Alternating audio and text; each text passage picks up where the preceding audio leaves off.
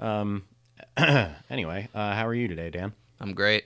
That's good. Um, would you like to get hyped today by hearing your own theme song?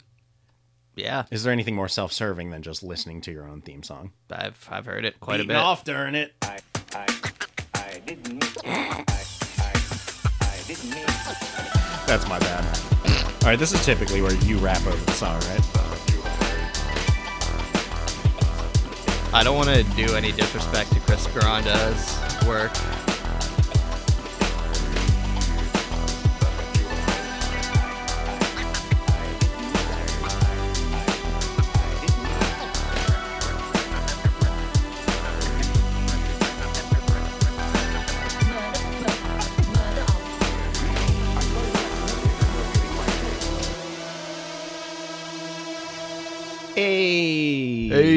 Hey, Potsie Weber, hey, other character from Happy Days.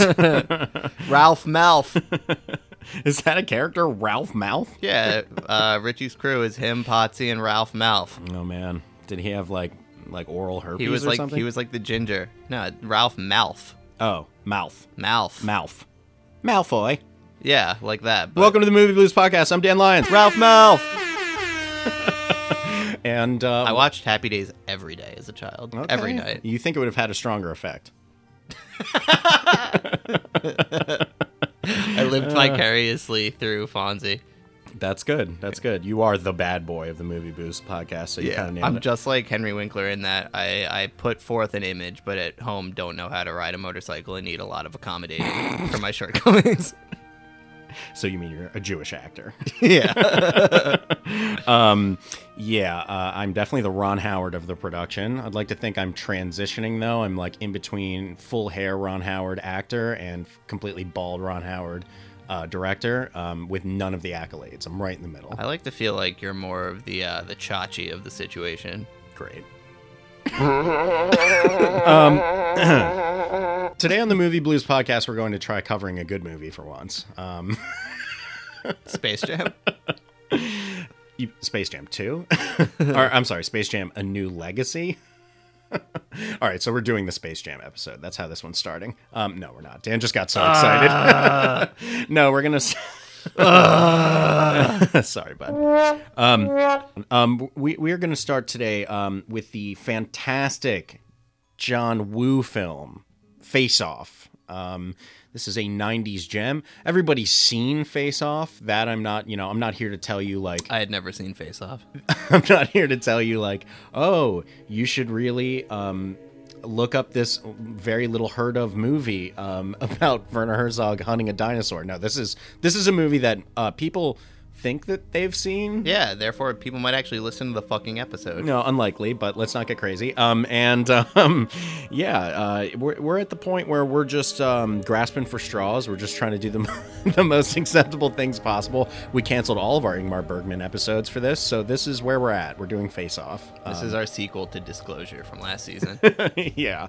Um, lots of things in common with Disclosure. Most notably, this was produced by Michael Douglas, which um, I can't believe that one snuck past you. I, I can't even believe that's possible. What was Michael Douglas doing in this?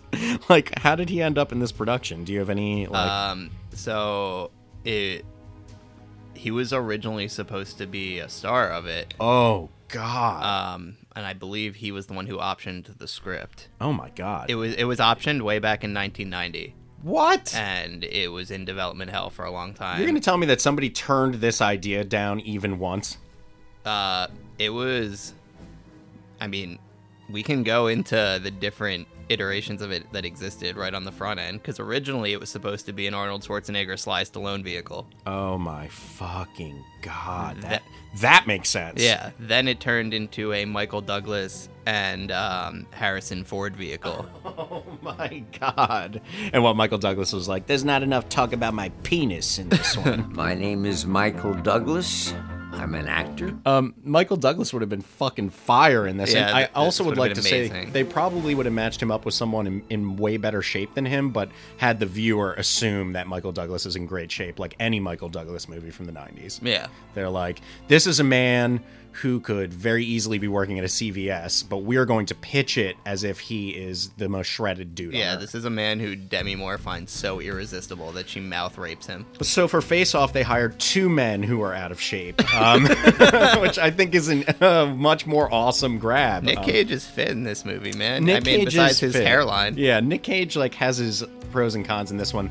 John Travolta is heading more towards the Pillsbury factory in this one than anything. They even they even call him fat at one point in over a computer in the movie, which I appreciated that level of self-deprecation. Um, but yeah, um, Face Off, John Woo film. Dan, are you a big fan of John Woo? Nope. Okay. Um, have you seen his other films? Some. Is, is he the one that did? Did he do Mission Impossible 2 or was that Ang Yes. Lee? Okay. Mission Impossible 2. Okay, right. Any movie that has a slow mo dove Yeah. flying around while um, out of shape men shoot at it um, is Yeah. going, is going to be I, related, right? My second to last note is uh, White Doves, Slow Mo, Mexican Standoffs. John Woo, bro. John fucking Woo, bro. Slow mo doves flying, bro. No big deal. The amount of slow motion in this movie is unbelievable. Yeah, oh, if you it's- took it's the slow mo out of this movie, it would no joke be 40 minutes shorter. I think that a lot of the slow mo uh, in this movie worked, except for on my 86 inch TV uh, in the year 2021. I can see the face of every stuntman in the movie. Um, so anytime they cut to slow mo and someone was jumping, I was like, oh, there's a different man that looks nothing like John Travolta, uh, who is complete. They didn't even try to make some of them look. Um, like John Travolta and Nick Cage. Some of the stunt guys, especially in the boat I, chase, I, I was going to say in the boat. those were one- flat out two different I was watching it with Kat, and she was looking at her phone, and I was like, "Did you see that shit?" There's there's one moment where Nicolas Cage character is supposed to be doing like this like barrel roll over the back of a boat, and it is just clear as day. Someone that looks nothing like him, not even a little bit. I was slapping my wife's leg uh, during said scene as well when Nicolas Cage was hanging off the side of a boat holding by a chain. Like he's literally like skiing with his feet on the water Right. on the side of the boat. Yeah. Well, and, and, and of course, no one is driving the boat Yeah. for the majority of this chase, but he is hanging off the side of the boat and and like um, water skiing with his feet. This is after he's been shot in the shoulder. Oh, yeah. and is somehow able to anchor his entire weight so that he can literally run on water. He's strong. And I hit my wife, and I was like, "You need to just look at the TV." Um, she had no frame of reference. She only watched about 20 minutes of it with me, but um, it was the good 20 minutes. Yeah, um, Kat was potting plants while this movie was going on. I was like, "You see that boat fly through that other boat?" But um, before we get crushing fully into the world of Face Off, we have to do our daily segment um, that we like to do on the Movie Blues podcast. Um, uh, 30 seconds longer than we usually last, a 60 second vignette where each of us will discuss uh, anything in our lives what we're doing, what we're watching, um, who we've wronged on the internet, um, whatever you want to do. Uh, it's up to you. Uh, Is that some foreshadowing for yours? I like putting ones that maybe are foreshadowing in. I don't think you'd ever be able to guess where mine's at today. Yeah, okay. Um, but uh, Dan, would you like to start first? okay. Okay, here we go. Uh, today's rant, I would like to highly criticize the Philadelphia venue, the Kimmel Center. Oh no. Um, I went to order John Mulaney tickets this week and discovered very quickly that when you go to order tickets from the Kimmel Center, they default your order to include a $100 donation to the Kimmel Center, which I unchecked What? and switched to the number zero dollars. hundred dollars? Yeah, I switched it to zero. Okay. Um, and then it asked me. It said I hadn't ordered tickets from them in years. It said my billing address wasn't current, so I switched that, ordered my tickets. Discovered that after I switched that, it reverted it back to me giving them a hundred dollars. Oh my fuck. Yeah, so I got charged a hundred dollars. Called them, sat on hold for forty-five minutes, Oh no. only to be told that I was calling the wrong department, and this is the number I needed to call. And when I called that number, it went right to voicemail. And uh, I had to call back and sit on hold for another 40 minutes. And I, I yelled a lot and I got my money back, but it took two hours. All right. That was some sad Jewish buying things misery. Um, you should have seen me pacing around my fucking house. oh, I bet you lost your fucking mind. I saw you post on Facebook. You were like, I got tickets. So I know, and then I looked at my confirmation. I was like, "Did I buy five tickets? Like, I buy a row. how did I spend three hundred dollars on two concert tickets?"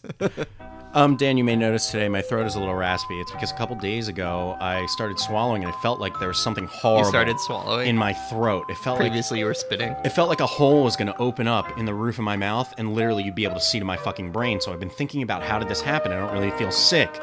I'm not really sure how this happened. And then I thought a couple days ago I made cheesy gordita crunches at home.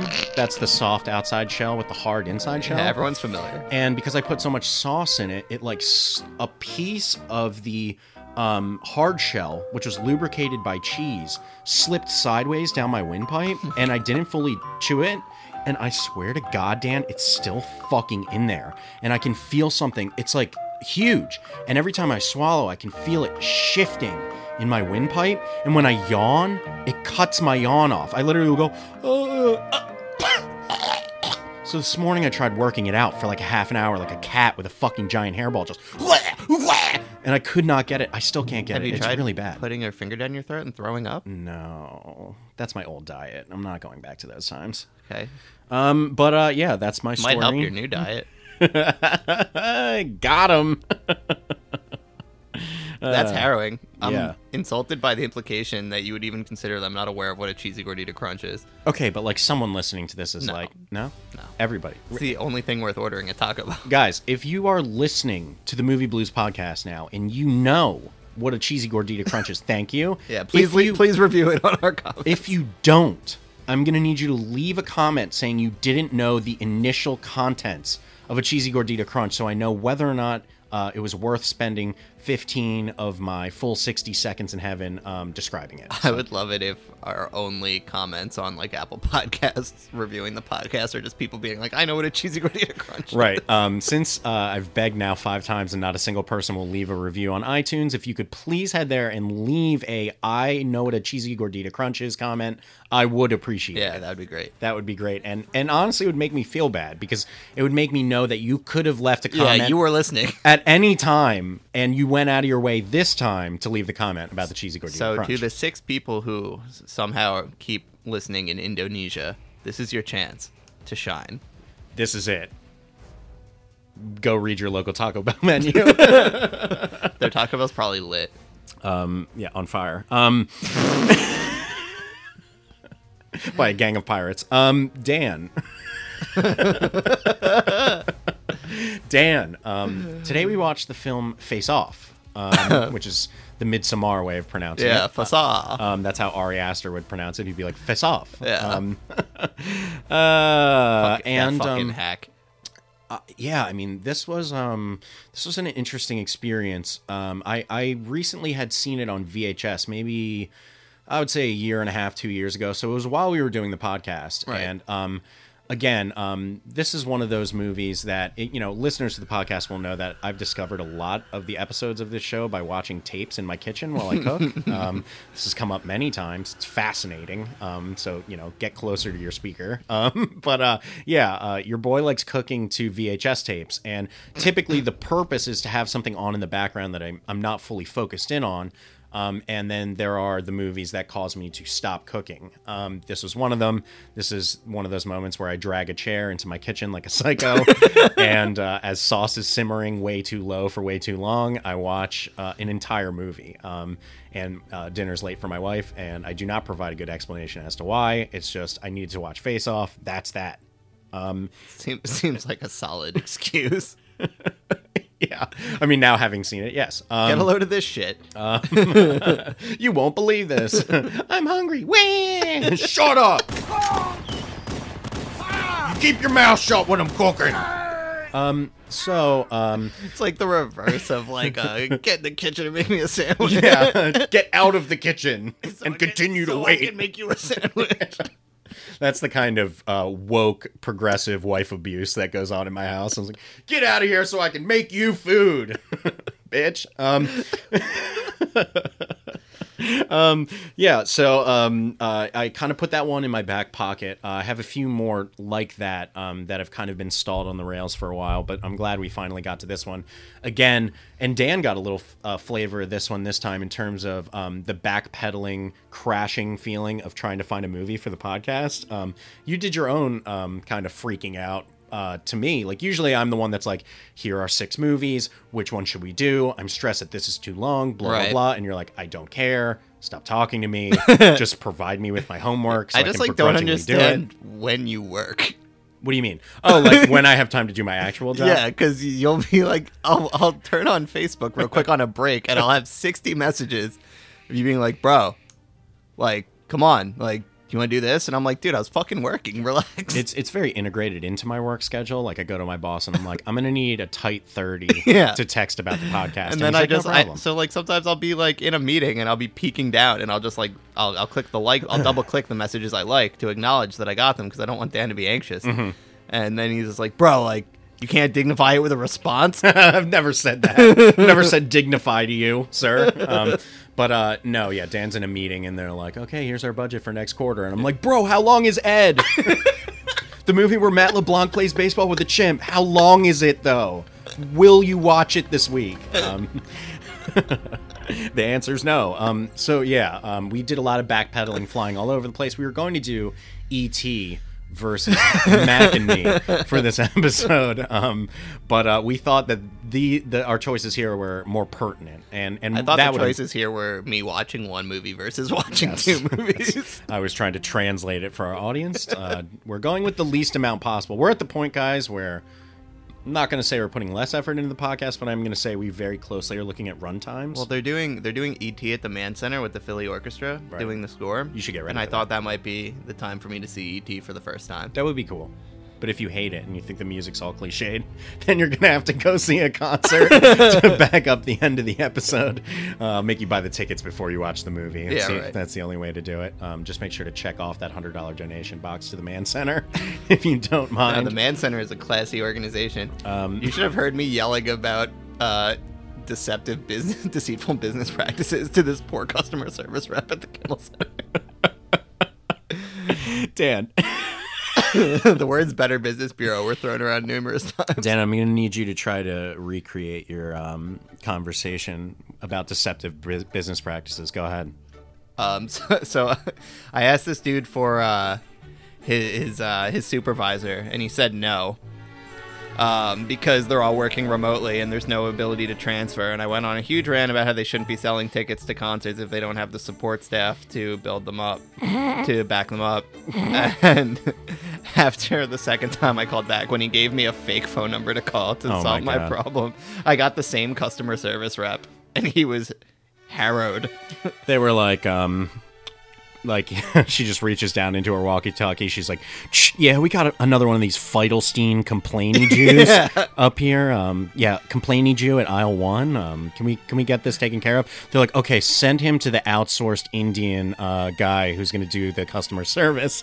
That gets the Jews even more mad. this poor guy he was like there's no one to transfer you to and i i I, uh, I fed a, i had a line that i've been fed to by my boss when i'm in similar situations at work where i said if you were to get fired tomorrow think about who would do it and then transfer me to that person that is that is Jewish. I am all about that.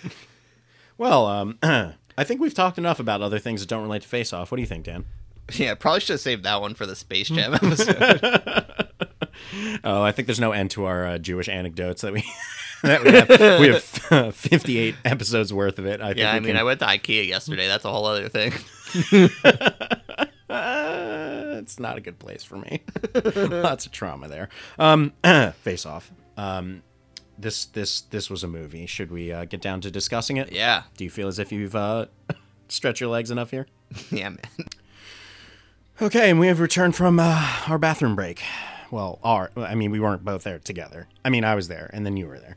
yep Excuse me, I have to use the little boy's wee wee room. Welcome, everybody, to the Movie Blues Podcast, where we will be describing for you in great detail today one of the finest 90s classics that I have the pleasure of rewatching for this podcast um, Face Off. Yeah, I'd only seen this movie in bits and pieces as a kid, like uh, you know, flipping through the channels. I never saw it from the beginning, Yeah. And man, what a ride! Well, I started rewatching this movie. Um, I wasn't quite sure if it was going to land the way that even my tape rewatch had, because sometimes I do the tape watch. I'm like, this is hilarious for the podcast, but then we set the bar really fucking high, and then I go back to something, and I'm like, this isn't quite going to hit it. And then within five minutes, Nicolas Cage is licking a girl's face as a priest, and I'm just like, Um, this movie fucking rules. I'm not gonna I'm not gonna bury the lead. I'm not gonna beat around the bush.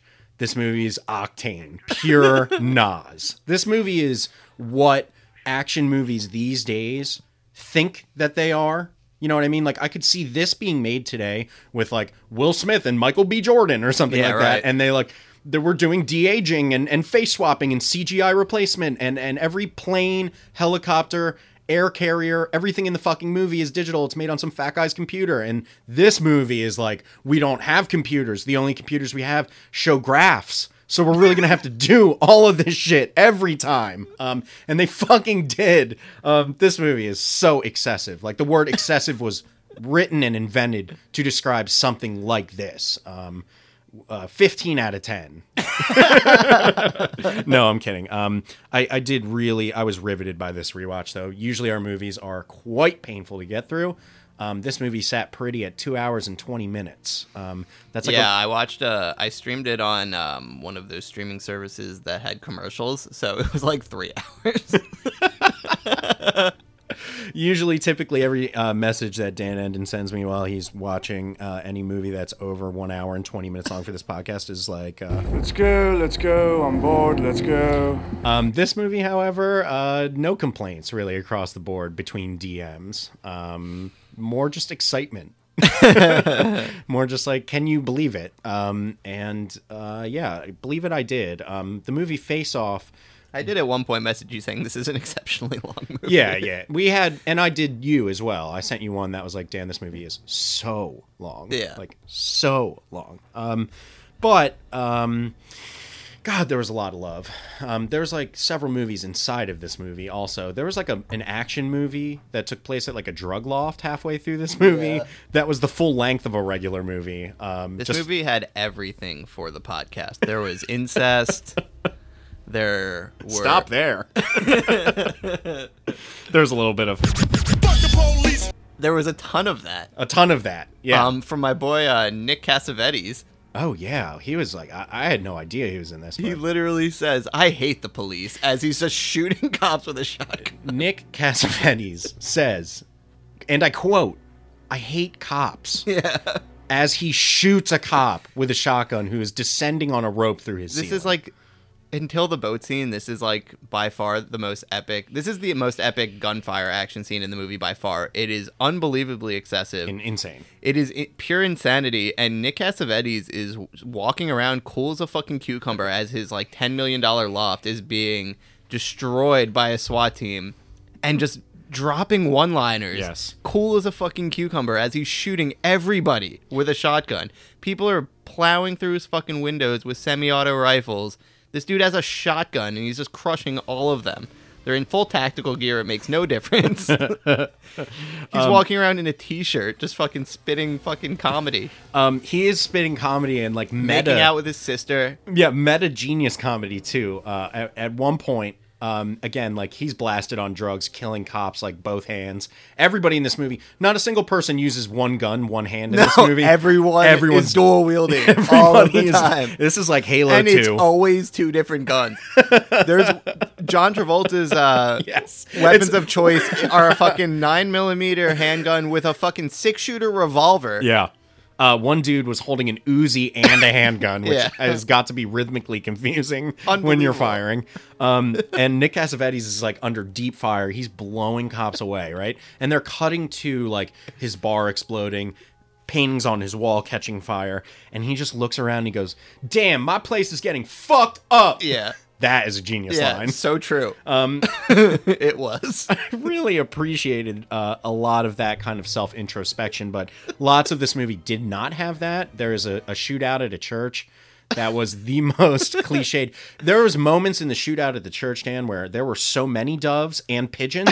Like it, it, it, it escalated. It went like doves for a while during that scene when they were in the church, but when they explode outside the church and continue shooting, then it turns into pigeons. There is a scene in this movie, and I'm not exaggerating for the purpose of the podcast, where John Travolta and Nick Cage, both dual wielding, shooting at each other, are so caught up in the amount of birds that are flying up from the ground. Do you remember this moment? Yes. Where literally it was interfering with their fire and they start brushing them away. Yeah, right. Like the birds, it was like it, it was like Alfred Hitchcock on nitrous. It was just like birds everywhere. Everywhere. Dude shooting at birds everywhere. It was it was bro, it was crazy. the amount of times there is a scene where Nicolas Cage just walks upon John Travolta from behind and they have to turn around in slow motion and and miss each other at point Right. blank range. Right. It's over and over. the entire church scene is just like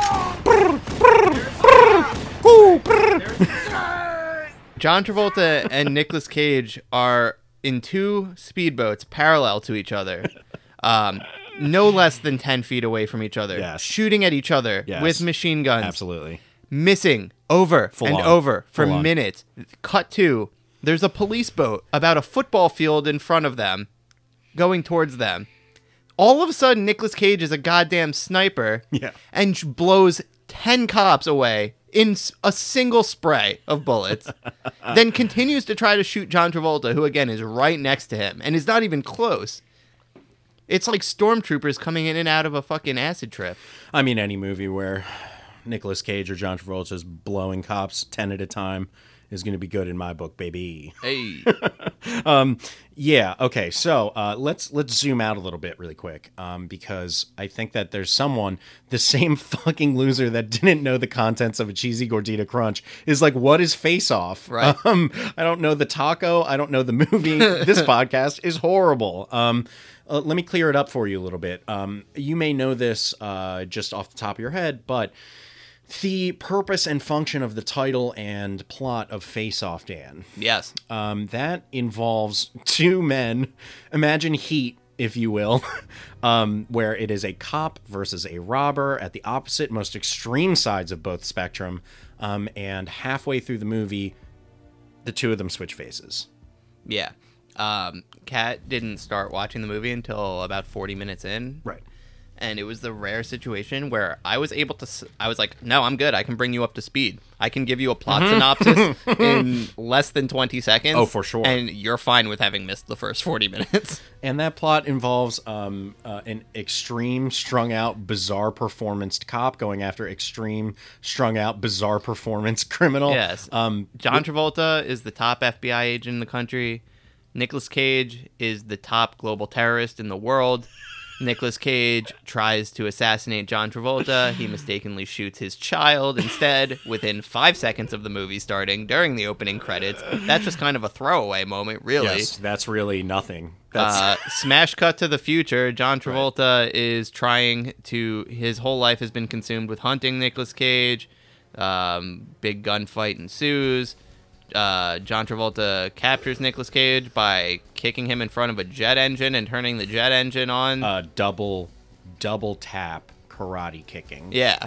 First to the chest. And now imagine John Travolta. This is post Yeah. Pulp Fiction. Post Pulp Fiction. so the man is old. this at is this post Michael. You have to imagine that both Nicolas Cage and John Travolta at this point are embroiled in a war with their hairline. Timeline wise, you would assume that John Travolta was shooting this and Michael at the same time. I don't know. What is your hang up about Michael being near this? it's fucking it's weird for them to be back to back movies for, for John Travolta. Let's just say like John Travolta's late '90s resurgence post Pulp Fiction Yeah. is is unbelievable. Watching somebody grasp at every straw handed to them. Yeah, I mean it's a dude whose career was compl- he was a massive star, then was totally fucking AWOL. Gone. His career was shot for ten years.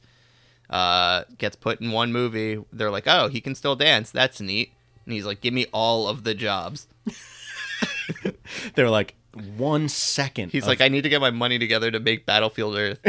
yeah, yeah. I mean, the funny thing about it is like you can watch um, John Travolta throughout the '90s and early 2000s uh, fill up and then subsequently empty all of his pockets. Um, um, uh, he really did some fucking stinkers in the '90s uh, post Pulp Fiction. Um, Yeah. Well, was he in anything like before that besides like Look Who's Talking? Well, he, I mean, he For, took- like, he had to take a massive break. That was it. Yeah. Um, uh, the world, I would assume, pushed back on him the same way that they pushed back on disco. They were just like, "This is not cool anymore." Um, like, take take a lap, John. Go Yeah. to go to the bathhouse and suck your masseuse off because you need a hot ten years to relax. We're done with you. no Um, one wants to. There's nothing cute about an adult running around being like, Mr. Kotter! when they um then you know Quentin Tarantino like looked at the whole situation and he was like like what if I like dig up a piece of shit Right. that everyone hates right and I put him in a movie and I make him cool again right Okay. um and that's what he did and John Travolta then got real high on his own supply and started making garbage garbage movies Yeah. where every movie he was a cop a lawyer or somebody with some kind of offhanded mystical power Last Um, week, uh, Tarantino was on Joe Rogan's podcast, and Rogan's like, "You like, you know, saved John Travolta's career, right?" And Tarantino's like, "I did, you know.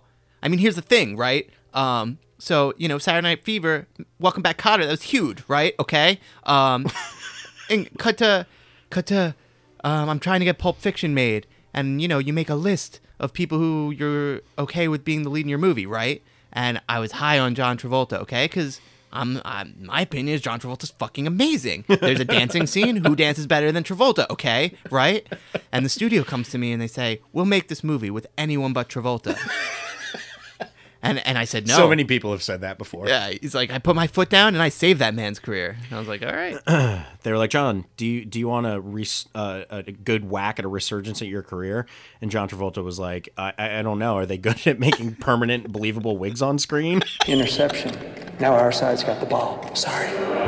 Um, and um, yeah, this is a movie in which um, the machinations are basically to churn out one-liners from both Travolta and Cage to provide us a world in which we can see John Travolta do a full-length Nick Cage per, uh, impression and vice versa. Yeah, this is a movie in which John Travolta plays Nick Cage playing John Travolta. And vice versa. Literally. how this is not uh, recognized instantly as one of the greatest acting feats of all It's time It's unbelievable. is beyond me. John Travolta's Nick Cage impression is Amazing. immaculate. Now, both of them are doing what I would consider to be nuanced impressions. There is something that's become more famous now um, amongst the like impression community called micro impressions. There are Okay. people that only do micro impressions. Um, it's it would be like. Uh, And I don't have anything prepared here, but it would be like, here's an impression of like Michael Caine looking at his bill when it's too high at a restaurant. Right, And he's like, oh, that's a micro impression. Yeah, just like hack comedy. This movie was full That's like uh, Frank Caliendo. these aren't full impressions. Like John uh, John Travolta isn't like, oh, I'm Nicolas Cage. It's not like that bad, but they have their mannerisms, their line delivery, and the cadence of their voice good enough that it's subtle. You're not like spending the movie being like, what guys, what are we doing? Like, basically, is like both actors are unhinged. No. in every other scene in the John movie. Travolta act like this. That well, I have Like since. as a person, he's I sure have since. He's maniacal in this. um good god i've seen him act like this since in so many movies where he's like uh, whether it's swordfish and he's being the absurd villain or Yeah. or the most recent one um where he's a serial killer directed by fred durst that is the most what? unbelievable performance the man has ever given it makes I you this saw, look you like saw that movie? yes yeah Was it potable? absolutely it's so it's so tone deaf and and completely wrongheaded towards um, people with like learning disabilities and Devon Sawa stars in it. So of course Devon it's- Sawa he's the star Bang of the- Bang You're Dead. he's fame? the star of the movie, dude. Did you ever see that Bang Bang You're Dead? I, I don't think so. It's a, Did, we it's talk a, about it's that? a Showtime original Devon Sawa vehicle. oh wow, people are eating this up. Um, we should do that uh, that Fred Durst movie Duh. on uh, and release it when Limp Bizkit comes to town Mm. in August. How topical. Where uh, bunch of friends and I are taking a limo to Limp Bizkit. Oh my fucking god. I watched a video of their first performance back. It was good. Was it good? Oh yeah, I watched them play uh, break stuff for the first time since they get back, and it was it was potent. It was potent, dude. Wes Borland's up there looking like an orc from Lord of the Rings. It's fucking incredible. Like they are back. Um. Anyway, um, face off. Uh, the, the names of the characters. That's where we have to start Yeah. because the names are fucking incredible. Um, Yeah. John Travolta is Sean Archer. Yeah. Best quote, as they call him many times in the movie, best cop in the country. Yeah. Great best cop name. Um, and then we have Castor Troy. Great. Great, like incredible villain name. Yeah. I don't know where they cooked that one up there. Just Yeah. like and Castor what's his brother's name? Uh, Pollux Troy, Yeah. which was great too. Great to say. Great on the mouth. Pollux. Pollux, Pollux Troy. Um, great names all around. Um, it, it was not not quite as out there as like them being named like Max Powers and Big Dickman or something like that, but it was it might as well be. It might as well be. It was pretty fucking far up there. Um, we had Because then you have a world where repeatedly people just get to yell, Castor Troy! Oh my god, they say it so many times. I wanted to have on the soundboard just the, the, them saying each other's names, but I knew I was going to get carried away with it, just pressing cast. I'm Sean Archer! Damn it, I'm Sean Archer. Um, this movie starts with um, John Travolta at a carnival with his child. And Okay, when yeah. his kid gets shot, you think these are just regular intro credit scenes. There's Right. classical music playing. It's showing, uh, you know, a clip of John Travolta smiling. It's like a montage situation. Mm-hmm. Um, All of a sudden, he pulls his kid off a carousel, and instantly you you see first-person view of Nicolas Cage looking through a sniper rifle, shoots him With a mustache. and then it's like a scene from It. There's just like bal- multicolored balloons floating everywhere. very true. Um, yeah, they introduce um, the crux of the movie, which is that um, John Travolta's sad. uh, John Travolta's upset. Sad is no, he's like actively upset for years on end uh, about uh, Nicolas Cage trying to murder him um, at a carnival with his son. Now it comes up later in the movie, and it's worth saying that Nicolas Cage never meant per se to shoot the child, but the child is in the line of fire when he shoots the sniper rifle. I would argue that if you're a bad guy who is going to snipe your enemy at a children's fair Yeah, right. when he's with his child, that that gets rolled in. You can't Yeah. really talk your way out of that. It's also worth fact. noting that despite him trying to make that argument, previously in the movie, we see uh, John Travolta as Nick Cage infiltrate his boy's house, and all of his friends find it hilarious that he killed John Travolta's kid. Oh, they, they all revel in it. They have like a little like they um, cackle with laughter. They have a corner of their evil clubhouse where there's just like a picture of Sean Archer's son, and they just laugh at it. There's a moment where basically the joke is like, uh, John Travolta as Nick Cage. I don't know how to. We're gonna have to say John Travolta as Nick Cage no less than I- a hundred times. I, I did want to create like an anagram of some sort, like Yeah. John as Nick. I mean, we Nick should just assume John. any time that anyone says Nick Cage says this, it is the character of Sean Archer in Nicolas Cage's body saying this. But this is going to be impossible. but they, talk they about. take a bunch of drugs and Right. laugh about how Nick Cage shot John Travolta's wife They love it. and, or a kid, and then he says that he bangs his wife, and they laugh for 30 straight seconds. Um, it is incredible. They are very proud of the fact that they've committed these crimes, which is the hallmark of any good criminal. And um, This is like the exact opposite of Fast and the Furious is morality.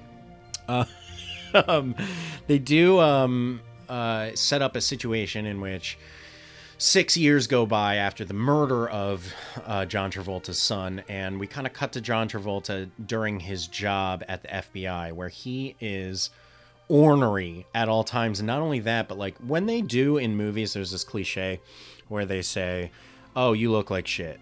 And then you look at the actor and you're like, they didn't even bother to make this person Right. like I'm I'm watching Fringe right now with Rachel, and the main character is this beautiful Australian FBI agent, and she gets shot in the show, which they illustrate with her having one speck of blood on her face, and um, they end up being like, "Oh, Olivia, you look like shit," and she looks like a fucking supermodel. Yeah, Whereas right. in this movie.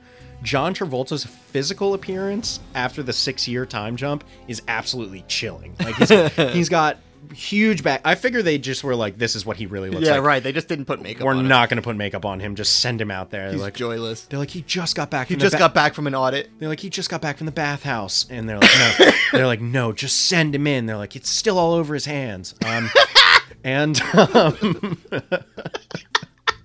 Just wait until we get into the Jet Travolta shit. We're not even there yet. because this entire movie revolves around just John Travolta whining about his son dying. Um, like a fucking crybaby. but like probably like he had to in real life Fuck. when his son drowned in his pool. My God. way to way to bring the mood down. Okay. Here we were talking about fictional sons I- dying. I that was hilarious. He just pulled a Robin Williams' second wife, you know? Was that him? Dead in the pool? I don't know. Look, people in Hollywood, they just end up dead in pools. Um, It's a thing. what's his face? The d- dude from Little Rascals. Didn't he kill his wife in a pool? Remember that was a whole thing. It's a classic maneuver, you know? he went to jail. just like- remember this? This was when we were kids. It was like a big deal. Just like pro athletes serial killing their family after their head injury finally kicks in. It's just a deal Crippler crossface. that we have to deal with. CT is serious, guys. Um, ban wrestling and football. The dude who didn't know what the taco was is like, what the fuck is CT? what is going on on this podcast? That's the movie. Look, there's a movie about CT now, so m- even movie fans know what we're Is talking there? about. Am I right? Yeah, the one with um, Oh, the football, Will Smith the football playing- concussion movie. yeah, Will Smith isn't playing, it called like- concussion. or uh, is it? It's called like head injury. It's like Will Smith, but he's doing like a Trinidad nanny accent the whole Right. time. Oh. Oh, he's like, "Lem- dude. he's like, let me wash your clothes and make your waffles. I watched that movie. Did you? Yeah, It what was it called? Concussion. I think it might have been called concussion. rush. Clearly, it was very memorable to me, but I remember just laughing my ass off at Will Smith's voice the entire time. He's like, "I am the top doctor." Hear me now. You're gonna hit your head. your head's gonna be hurt. He's like, "What if you didn't run with the helmet into the man's head?" When the two players go together, they go bomb cloud. Um. Delete this episode. Note to self: to when I'm editing, delete whole episode. Um.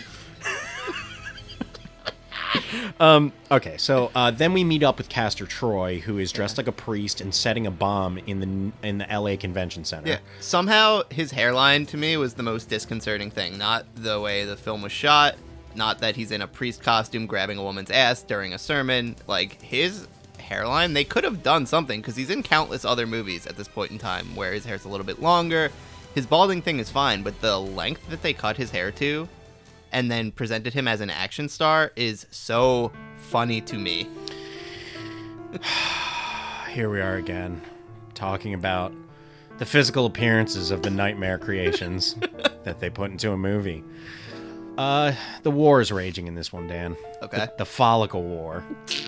Nicolas Cage's hair. My wife, my wife took a took a look at the screen at one point. She was like, "Did they have a three year old cut his hair?" And I was like, "Well, first of all, it's probably not his hair. So let's start there. Second of all, they cut it into what looked like a Julius Caesar meets like unkempt serial killer Yeah. version of said haircut. John Travolta's hair is just clinging on for dear life at this point. Um, when you look at the back of it, there's shit sprayed into it. It looks like a skunk. When you see a skunk, it's been hit by a car on the side of the road and all of its hair is matted, black. The fur is black, it's stained with blood. That is what the back of John Travolta's.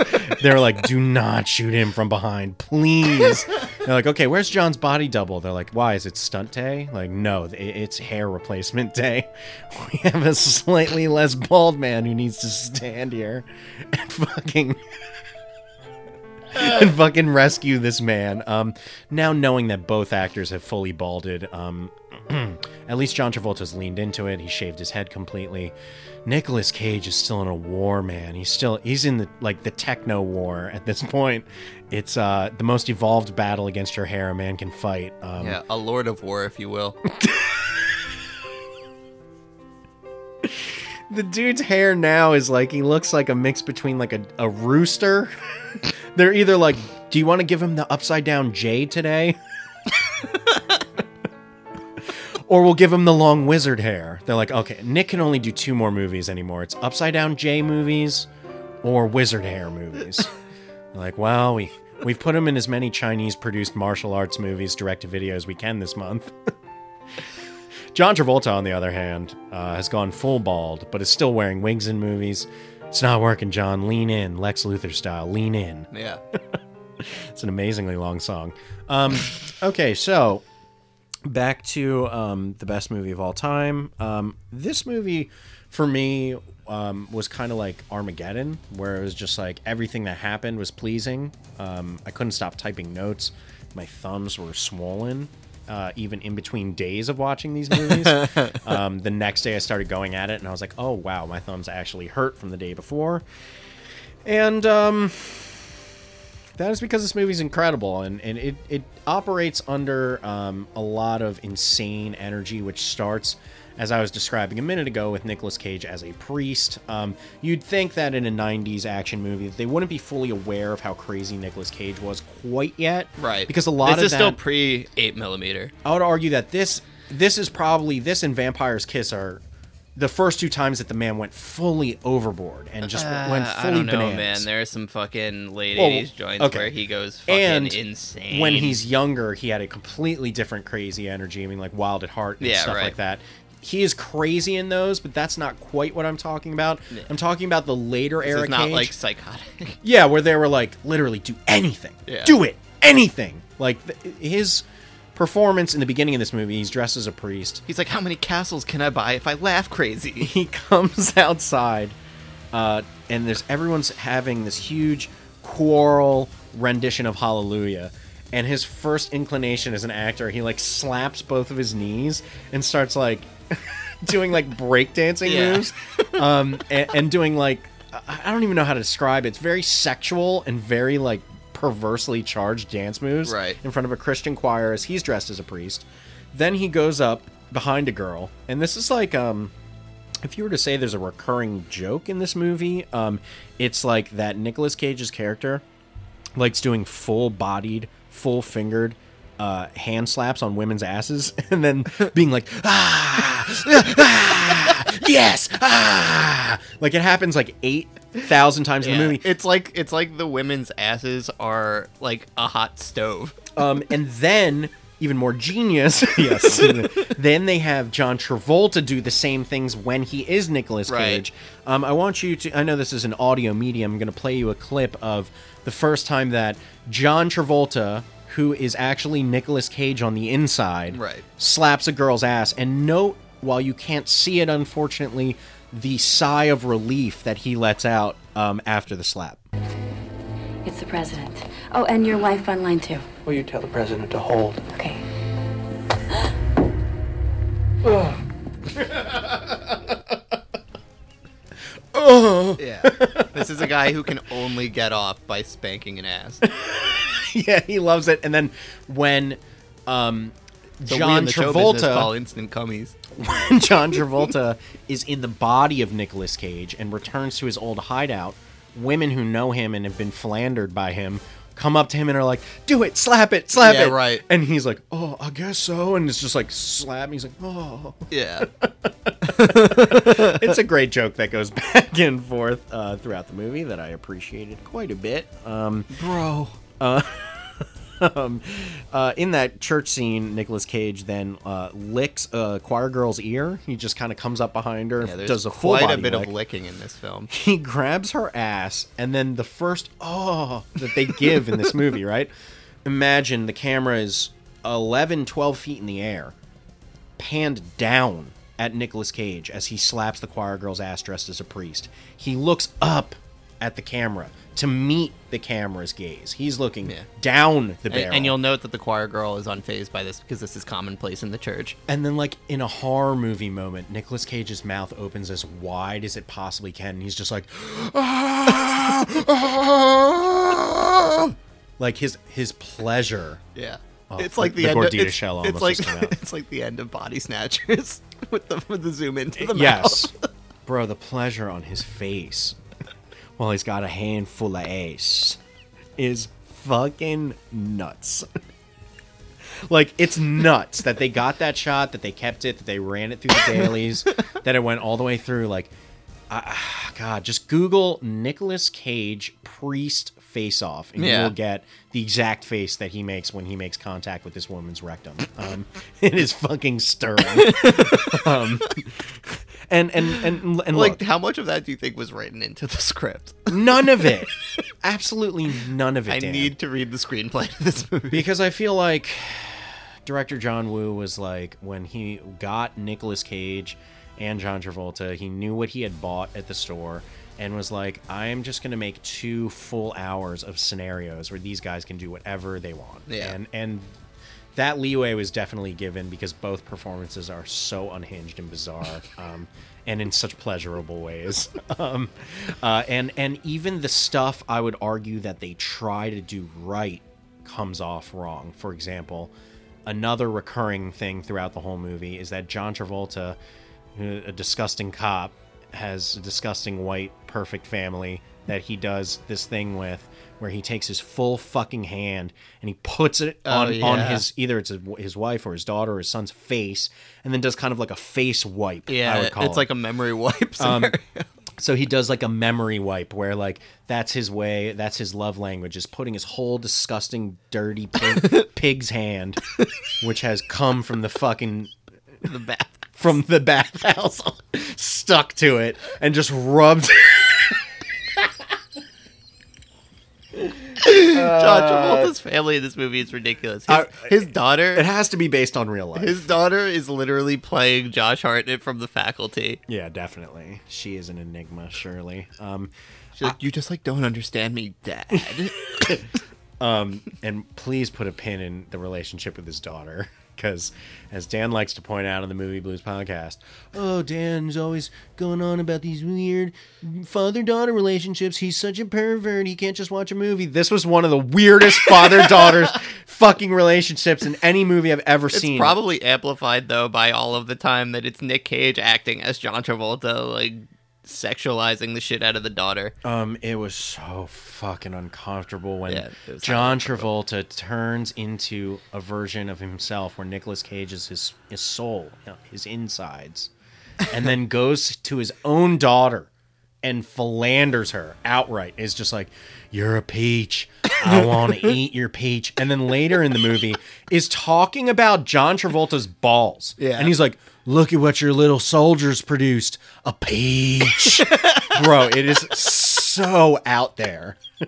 And like there's scenes it, it gave me a very Cape Fear Robert De Niro Yeah. Juliette Lewis vibe Yeah. where it was just like a grown man who should know better as an actor and as a fictional character being sexually disgusting to a little girl and like Right. being as outwardly as possible because we're under the guise that it's an action movie Yeah. that they've switched faces but really all I'm all I'm thinking are two things one that John Travolta as an as a human being is now s- basically sexualizing an actual teenage girl Right. in this scene Imagine having that degree of confidence in your career at that point in time to make that choice. So this was the first Right. film that an American studio ever gave John Woo full creative control over. Oh so Oh my all God. of these were like John Woo choices. well he swung fucking big Yeah. and he made it to the fences Yeah. and beyond into the parking lot because God almighty, the fucking leash is off in every single way in this movie. There's father daughter disgusting shit. Nicolas Cage, normally in a movie like this, Dan, and especially if they made this movie today, when the the two uh, characters switch faces and you know the crazy serial killer goes back to uh, the cop's house to live with his family and daughter and wife today it would be like oh there's some sexual tension. Oh there's like oh uh, a disgusting moment where they almost kiss. Right. this movie Nicolas Cage goes home bangs John Nick Travolta's Cage wife. immediately finds John Travolta's uh, diary, discovers that he's having bedroom problems with his wife, and then makes it his life mission to bang the wife as soon as Yeah. humanly possible. Yes. Like there, he is on the run from the law, and he has no priority greater than figuring out how to bang the wife. It's pure spite the entire movie. It's unbelievable. now we have to talk about the face off Dan you ready to talk about the face off Yeah. I'd like to take his his face off. they really meant it guys Yeah. Um, So uh, basically, they capture Castor Troy after John Travolta double tap kicks him into a a 200 mile fucking stretch where he's flying through the air because a jet engine is portray- like blowing wind right into his face. He goes all the way down this huge jet engine like combine fucking hallway, slams against the wall. and is in a coma. So it is in this coma that John Travolta realizes, well, the bomb that he set in the LA Convention Center is still going to go off. We have to figure out from his brother, Pollux Troy, who is in prison, we have to figure out from him where the bomb is, what the code is, etc., etc. How are we going to get him to give this information up? He never will. He already knows he's going to be in prison for the rest of his life. He's not in any mood to fucking give up anything about his brother who is just basically murdered. Yeah, thank God they have a whole multicultural band of misfit cops who can really think outside the box. They got Carver from The Wire, uh, who comes in basically being like, "What if we just uh, cut your face off and put it on his face?" Vice versa. Um, there's so many ways that you could fucking. There's centuries of of examples of how to torture someone into giving information. We know that the p- police in this movie have no problem working outside the law. Right. They could just question Castor Troy, Pollux Troy. Uh, No, what they come up with is let's surgically remove Nicolas Cage's face, put it on John Travolta as a completely different build, put it put it on his face as if like any amount of skin could cover his chin, and have him infiltrate infiltrate a prison. Right. Also, there's a moment where a, a very telling moment about the police where his his lady cop boss um, is like, "No, he'll be fine with it." Look, and just puts a cigarette out on Nicolas Cage's comatose. I could. That was incredible. Like to demonstrate that he was in a coma, she puts a cigarette. yeah, totally on him. tracks with like the police as a whole. Um, I will say that considering how fucking stupid the crux of this movie is, that they made it believable as to why they would do it. That wasn't ten times more believable than Tom Jane being blonde. right. That was hard to swallow, but um, it, it, it, it at least was set up in a way where I wasn't spending the entire movie being like, "But why did they need to switch faces?" That is true. Right. However, the science offered up to describe, explain, and uh, you know, ground the idea of these men switching faces, I did not sit well with whatsoever. so let me read to you. This is what, in less than 10 seconds, the doctor describes to John Travolta as the procedure that he will need to undergo to become Nicolas Cage. He says it's a temporary face trade. That's the first line of the pitch. He goes, temporary face trade, kind of like routine work. Yeah, right. Routine work. Temporary face trade. With a new anti inflammatory, healing will only take days, not weeks. Fantastic. Now, everybody pay attention because I'm going to then, after I read this, tell you about how none of these things actually happen. Right. Um, temporary trade with a new anti inflammatory healing that takes days, not weeks. Your blood types will not match, height difference is negligible. We're going to use laser shears for the hairline. Cut to a graphic of one balding man morphing into another. Dead serious. Yes. Again, cut to a 3D graphic of one bald man shifting into another. Microplugs for body hair. We'll do an abdominoplasty. Take care of those love handles, the doctor says while Yeah. pointing at John Travolta's body. Again, they're trying to pitch this to him. then he says, All that's the easy part. So just. Yeah. That sounds. An, ado- an abdominoplasty. Yeah, it's a good doctor. That's the easy part. Here's the real science, he says. This is a state of the art morphogenic template, he says, holding up a Yeah. template of a man's face. Yeah, holding up essentially like a '90s version of a tran- of a Power Rangers mask, but transparent. It kind of looked like Hollow Man after he had turned invisible. Totally, totally. The inside is modeled on your skull, the outside exactly like Troy's. Then we will fit his face on top, not a replica, the real thing. You'd think they would have done this vice versa and not had to have John Travolta morph into the person whose head is half the size of it as him.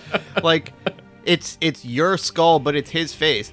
Nicolas Cage, you would need five Nicolas Cage faces to cover John Travolta's head. Um, then we will fit Castor Troy's face on top of yours, not a replica, the real thing. And then the last part of this, by the way, he says really fast, kind of like at the end of like um, a Humira commercial. It's just like this will make your vagina fall out. You will die of AIDS in 25 weeks. Yeah, blah right. blah blah.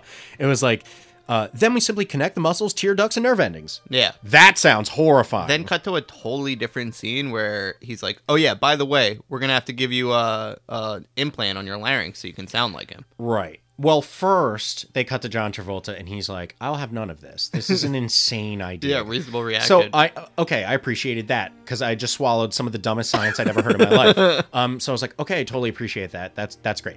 Then cut to of all the movie blues podcasts, this is the most like one of the silliest. For some reason, so many times you and I watch movies where there's silly police interrogation scenes. Yeah. Like The Rock literally threw a guy through the ceiling Yeah. in the last Fast and Furious movie.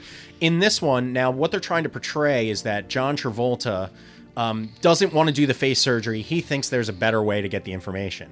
As you said, Dan, the cops have all these resources. Why can't they go in and just talk, you know, do, do their police thing on somebody? Cut to John Travolta leaving a police interrogation room saying he shit his pants. So basically, he says no to the face surgery. Cut to him interrogating a guy until he shits himself. Yeah. And then he comes back and he goes, All right, we'll do the face surgery. Right. it was a quick turn. Okay, now the surgery. Um, the first thing that they do is literally laser and pull off John Travolta's entire face, um, which they did not mention really as any part of the description of Yeah, the surgery. but it makes sense. but it makes sense. Yeah. Um, Luckily, they have like uh, one of those those little tubes that they put like uh, preborn infants into at the hospital, and they Um, put his face into it to keep alive. Uh, then they cut his hair with literal scissors, not laser shears. Right. They Right. cut to just like a little manicuring scissors. Travolta's like, I was job." promised laser shears. um, now, uh, here's how they pitched it to John Travolta. First, um, they show him that one of his coworkers who had his ear blown off in a shootout is now sitting on a table where a 3D printer is creating him an ear In then- seconds. In seconds, right? Yeah. So now, as the viewer, this technology still doesn't exist, by the way. as the viewer, yeah, I mean, the whole point of this is like, let's take a pause for a moment. The whole point of this is like, people who do get face transplants, which is very much a thing Yeah. that happens in 2021, they sound like this for the rest of their lives. And like, their face is melting off like mashed potatoes. It does not look at all like the person whose face it began with. It does not look anything like the person whose face has been swapped. Um, Jeremy Piven's nephew got a face transplant and looks way better. Ugh. oh, the taco almost came out, but oh my god, bro, it's chilling. I mean, they're getting better at it, You can it- hear all that and more on the Entourage podcast. it's still pretty much harrowing. Yeah, Dan and I are going to break up next season. He's going to do an Entourage podcast by himself, and I'm going to do a Lost podcast by myself. It's going to be six seasons, and then back to this, baby. yeah, I didn't have time to watch uh, Mac and Me, but I watched five seasons of Entourage in the last two weeks. Um, so uh, when they showed this ear getting laser printed, you're like, oh, okay, so they're gonna make a face, Right. That is what they're introduced. They're going to make Nicolas Cage's face, Yeah, so that they don't need to even take Nicolas Cage's face No, off. this is just to prove to to John Travolta that they're good at science. Bro, they literally switch the men's faces, and in the setup, they never talk about having done that. Um, Right. uh, cut to like him fully recovered in like a fucking day. They never, in any of the face swaps or switches, talk about the abdominoplasty because that's something that you can't. I mean, recovering from something like that is way different than. Yeah. I would assume, first of all, having your entire face removed and another man's face put onto Yeah, yours would take a long time Muscle. a long time to recover. You'd have bruising everywhere. I Yeah. mean, nothing, no amount of in, anti-inflammatories that they had invented are going Yeah. to like John Travolta's biggest concern. He's like, I need you to make sure you put my bullet wound back when I come back. so so stupid. That's like John Travolta's entire character arc in this entire two and a half hour movie is that by the end he's okay with not having his bullet wound come back, his scar. Um, so That's they- his growth. as Dan said, uh, the the reason they switched faces is so that John Travolta could uh, infiltrate a prison. And in a movie where everything is excessive and nothing is as it should be, the magnetic moon boot prison that John Travolta Yeah. is sent to is like a This of cyberpunk Dem- hellscape. It's like Demolition Man. Yeah, it's, it- it insanity. really- it's Um, very, very Demolition Man At, at least in Demolition Man, they were like, "Oh, you wipe your asshole with a seashell. Like, look at all this future tech." There's nothing futuristic in this movie, but the guys are switching faces, and prison is a magnetic moon boot prison where they have a 15 foot wall video screen. Right. Um, what I I could I just couldn't get past the video screen. it's all I could think about. They were like, uh, you know, and they talked about it 25 times. They were like, "Oh, well, you know, they put the nature video on on the um." video wall so that you know it calms us like why why anything why would there need to be a video wall there's Right. no fucking they don't you don't need that Especially because a scene later, it's demonstrated that this prison is run extremely shadily and they abuse the prisoners with regularity. Right. So why is there entertainment at all for Right. them? And there, there's a scene where Castor Troy um, uh, as Nick as John Travolta stops the bombing, and for some reason they're like, "All right, we'll put the news on for everyone to watch in the prison." now, uh, you know, you- Classic Woo. cops, we don't give them much credit on this show, um, and uh, and we won't today. and we won't today because I could make fun of the fact that um, there was a 15 foot wall, uh, long video wall inside of a prison, or I could just make fun of the people who created it because those guys are idiots. Because the way they broke out of the prison was by overloading through a mainframe on a computer the video wall, right. which exploded Yeah, yeah. into, Sh- it sure into did. sparks. Um, uh, also, really questionable moments throughout that in terms of the movie's thoughts towards police and prison workers and people like that, in the sense that um, John Travolta, best cop in the country, even though he's in Nicolas, Ca- Nicolas Cage's body, kills no less than 20, 30 Yeah, oh, yeah. people in a prison riot that he starts. Right. Um, and people die big time, including inmates. Do what you gotta do. it's also worth noting that um, after all this science is Wait, hold on, Dan, though. When you say do what you got to do, keep in mind that at that point, the bomb has already been diffused. In one of the most genius parts of the screenplay of this movie, when the do when the two of them do switch bodies, Nicolas Cage decides as John Travolta to defuse the bomb instead of letting it go off. He does it so he gets more famous, so that he gets more power, blah blah blah. At this point in the movie, the only reason that John Travolta is breaking out of prison and killing 30 to 40 people is solely to go after Nicolas Cage. it's to get out of prison. That's fair. Yeah. um, but it's worth noting at this point because That's true. the entire premise that sells John Travolta is that whole line of science that Dan just laid out. They spent a whole bunch of exposition dump proving how good they are at science. Um, they proved that Nicolas Cage was in an irreversible coma by putting cigarettes out on him for fun. And then turns out that their science was so good that the act of having his face removed hurt and woke him up from the coma. Wow, they really thought it out. So he got up, discovered that he had. There's this one scene where you just see the shadow of Nicolas Cage on a phone. It's just like instead of seeing him, you see the shadow of him because they didn't want to spend the money to do the prosthetics of him being faceless. And he's on the phone being like, I, I, I, I woke up and I have no fucking face. I mean, they did show him for one second with no face, and it was pretty awesome. and not only that, when Nicolas Cage wakes up without a face, and it's basically like Two Face from Batman the Animated Series cartoon, where he's just like freaking out and calling people. Um, he's smoking a cigarette, Yeah, which is right. like one of the most unpleasing images you could ever imagine. is a man whose face is wet to the touch with blood, sinew, and tissue, literally smoking a bogue. It was disgusting to look at. And it, it just, it's all, it's all just, it, everything in this movie is explained away so fucking quickly. It's like, Oh, the amount right, of one-off lines is Like, incredible. to create a situation in which John Travolta is supposed to be stuck in prison forever as Castor Troy, it turns out that Nicolas Cage, as a faceless man, with the work of a single phone call, can get an entire round of uh, government officials and high-powered special agents rounded up, brought into the police station, have them gather all of the evidence of this elaborate surgery, and burned alive right. with one phone call. if he had that degree of capabilities, why didn't he just get busted out to begin with before they fucking ripped his face off? Another thing that I found funny in and around this scene too was um Wait, hold on. I'm sorry. I, I need to I need to address this point because I got really hung up on this. Sure. That with one phone call, Nicolas Cage achieved all of this infiltration and elaborate evidence destruction. yes. Cut to John Travolta as Castor Troy trying to pitch his team that they need to take out Sean Archer. Right. And they're like, uh, I don't know, Sean Archer's house. What are we gonna take him up at his house? He might have an alarm system. Like he's he's a pretty he's a pretty secured guy. They had no concerns about kidnapping an entire round of cops and infiltrating their high tech prison and burning the fucking place alive. But they're like, we can't go into John Travolta's house.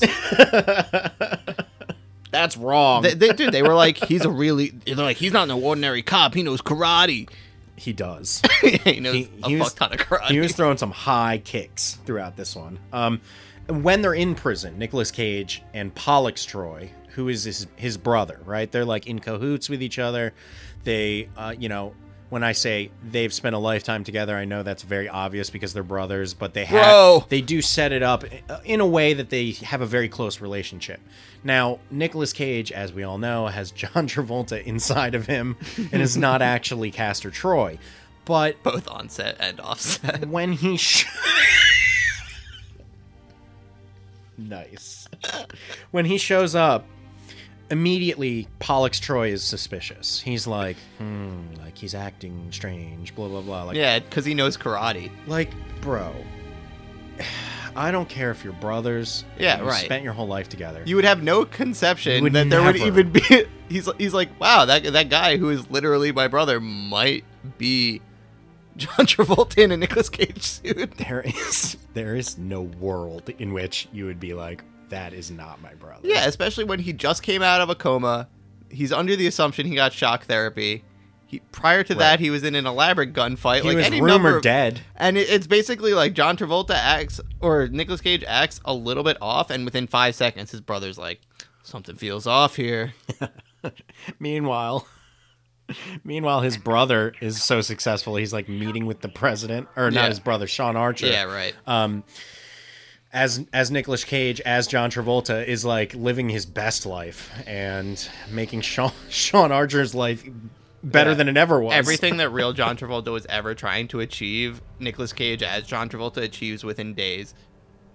Um, things escalate with um, Sean Archer being actually Castor Troy. Um, he tries to bang his own daughter. That is very disturbing. Um, calls her a peach a bunch. Uh, he actually walks into her room and he goes, You've got something I crave. Yeah. And then reaches past her and grabs a pack of cigarettes. Yeah. Which he then, like, l- licks his lips disgustingly and, like, phallically He rubs is- all over his mouth. He is foul. in Yeah. this movie.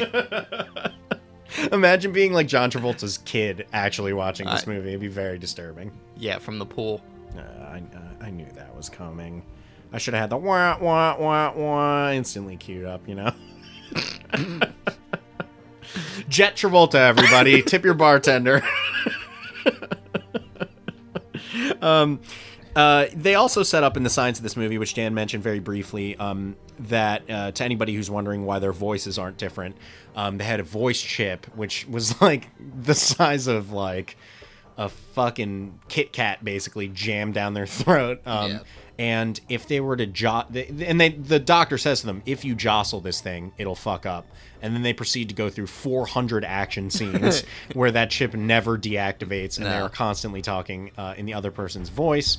Thought that was very believable. Um, and um, you know, we get past like um, John Travolta hitting on his own daughter, um, and in the meantime, we kind of have a foil relationship where Nicolas Cage, who is really John Travolta inside of himself, is uh, is um, meeting uh, Castor Troy's son, who Castor Troy didn't even know existed Yeah. um, for the first time. And so basically, you have a guy, Sean Archer, whose son was murdered, who he's been obsessing about the murder of and, and not having a son for a creepily long time, um, coming up against uh, Castor Troy's real life son, who looks much like his son, to the point where, and this kind of leans into uh, Nicolas Cage in the movie, who's being uh, played by John Travolta on the inside, goes completely insane, which is like an unexpected plot point. It's an expected plot point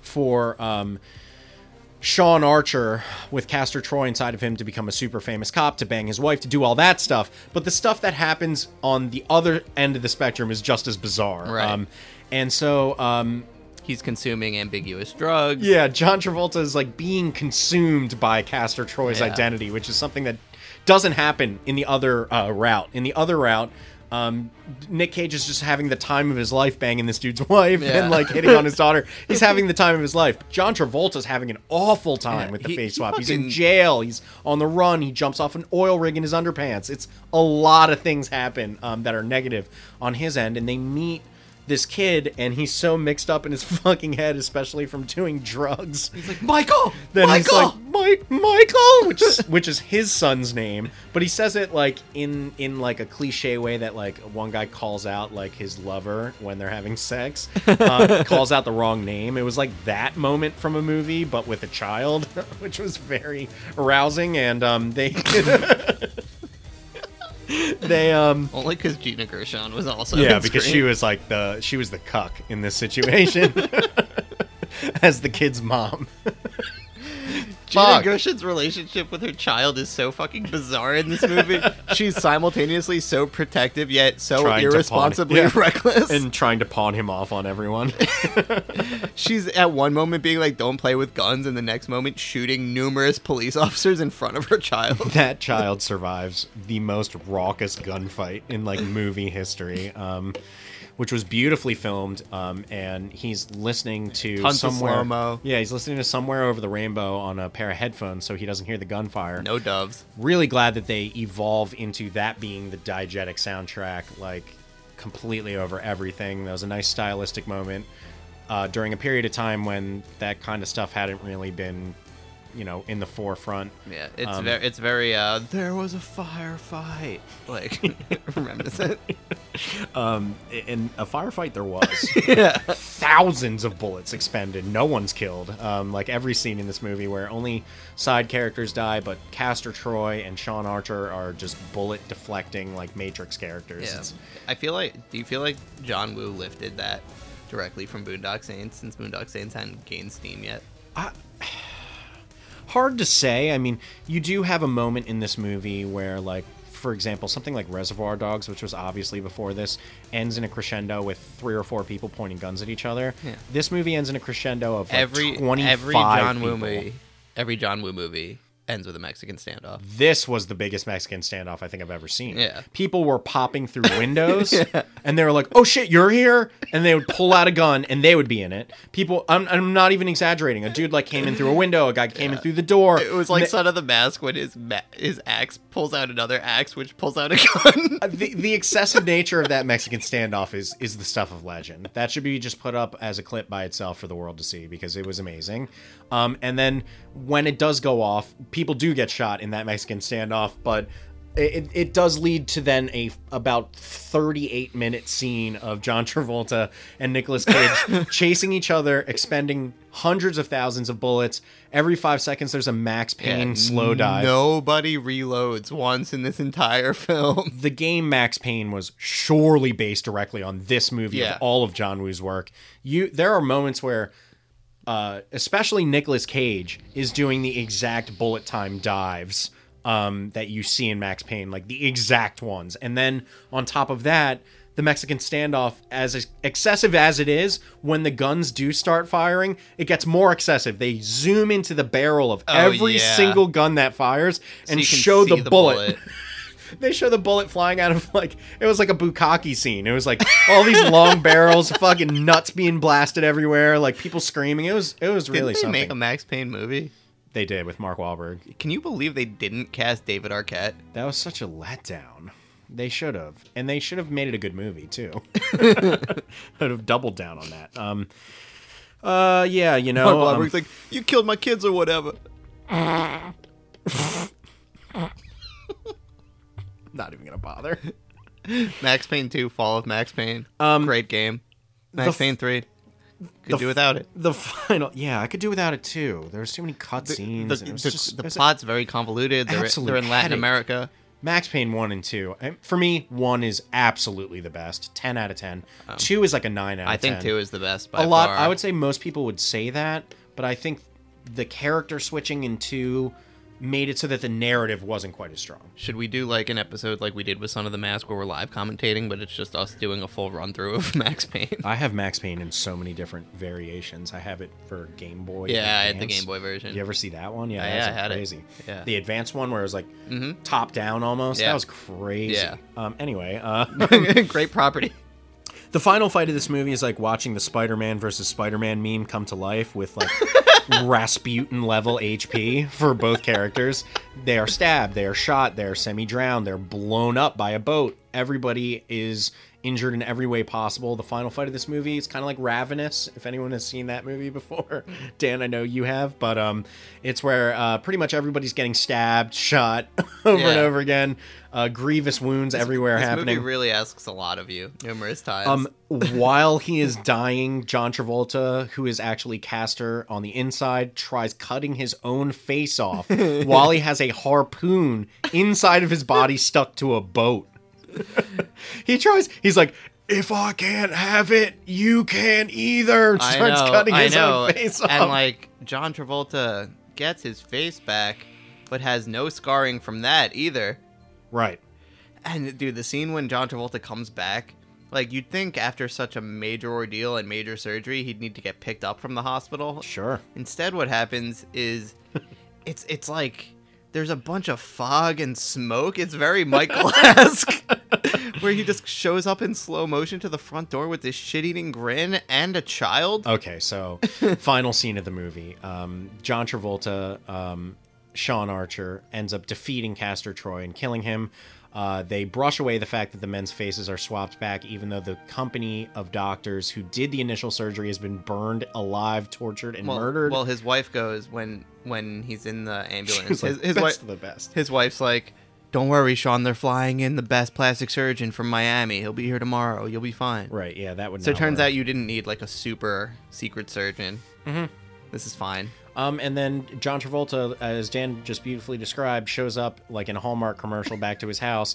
Um, for some reason, There's doves everywhere. for some reason his wife was not at the hospital during any of these surgeries she's just been waiting like like a fucking classic 50 ha- 50s housewife with a meatloaf in the oven waiting for him to come home for six weeks he shows up with Castor Troy's kid do you think for they- them to adopt. Do you think and then they- after sending the kid to his dead son's bedroom, then asks his wife permission to adopt the child. this is such a cop move like he shows up he's like i survived all of it we're done we're through with it and she's like oh i love you so much baby like i'll forget about all the bathhouse shit it's totally fine and then he's like oh here's a kid Yeah. and he just looks at his wife. It's like the scene from a movie where someone brings home a dog, and they're like, "Can we keep him?" Yeah, right. And his wife's like, but it's an orphan. yeah." His wife is like, "Sure." Yeah.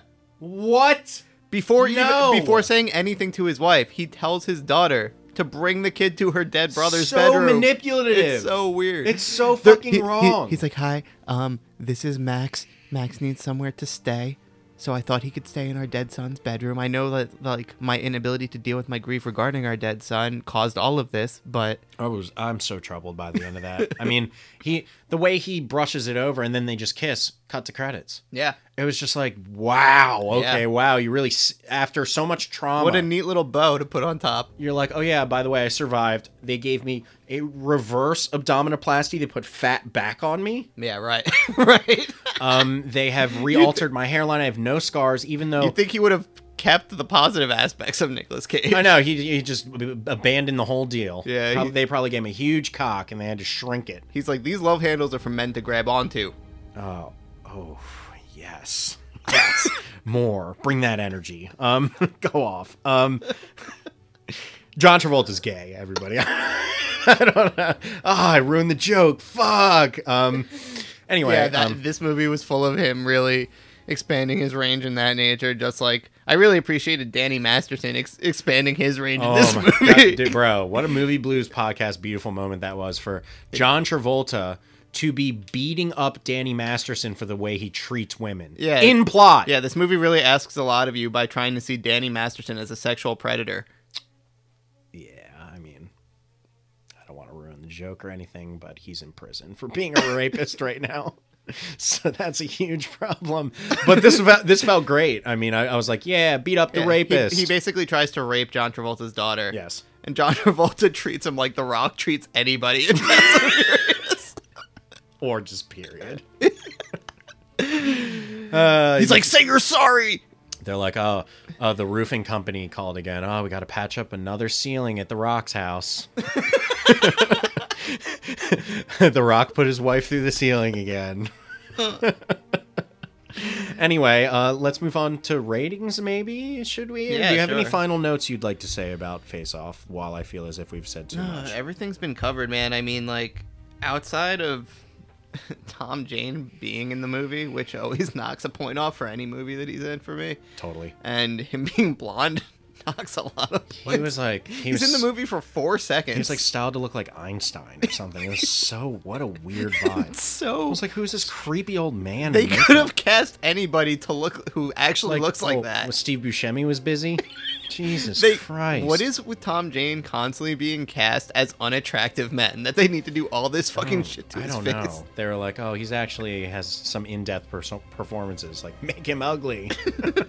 we can't have that in a movie with John Travolta, Right. I just America's any man, yeah. I think literally any man for John Travolta. Yeah, we get it.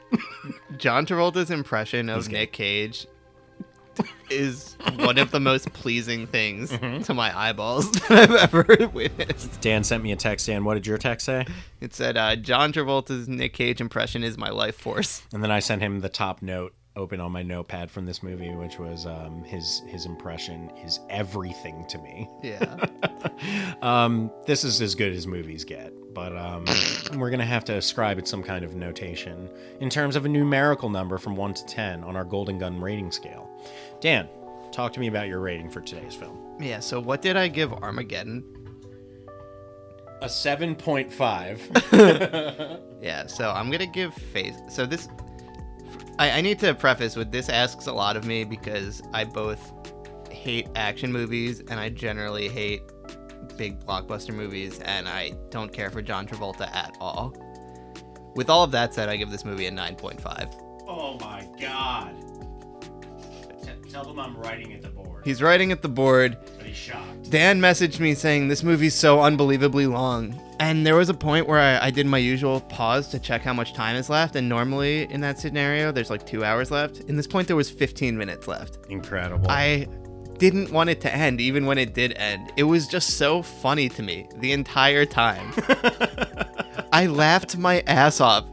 Every action scene. Dude, there's a scene where John Travolta uses a speedboat to as a ramp for his speedboat to blow through the speedboat.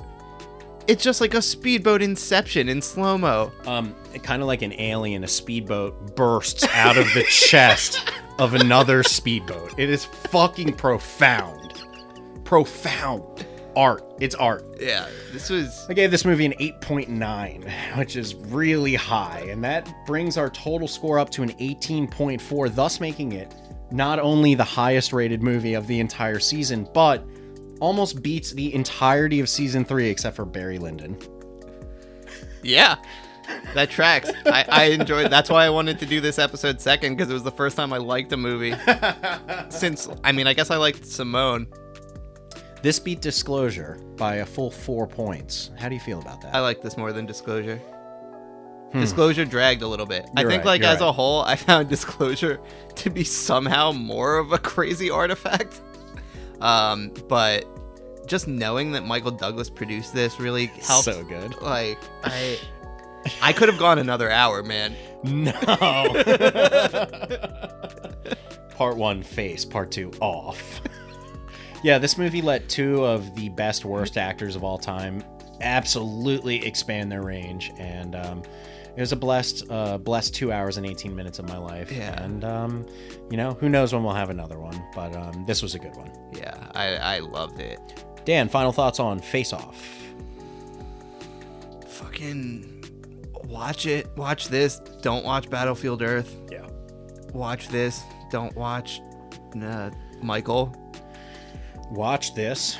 Don't go to the bathhouse on Santa Monica Boulevard. Stall three, still covered from our boy Travolta. Or do, depending. Or Not Yeah, no, no, no. Nothing's wrong if you do. right. I'm saying like mm, for cleanliness, not not. It's not like a straight or gay thing. It's like if you want to sit in dried Yeah, it's COVID. yeah, yeah, yeah. This is a COVID thing. Good point, Dan. We're again, we're most concerned about you and your safety, the listener. Mr. Kotter. Uh, Dan, um, it's been a pleasure, and um, we will see everybody next time on the Movie Blues podcast with Dan and Dan. Baby.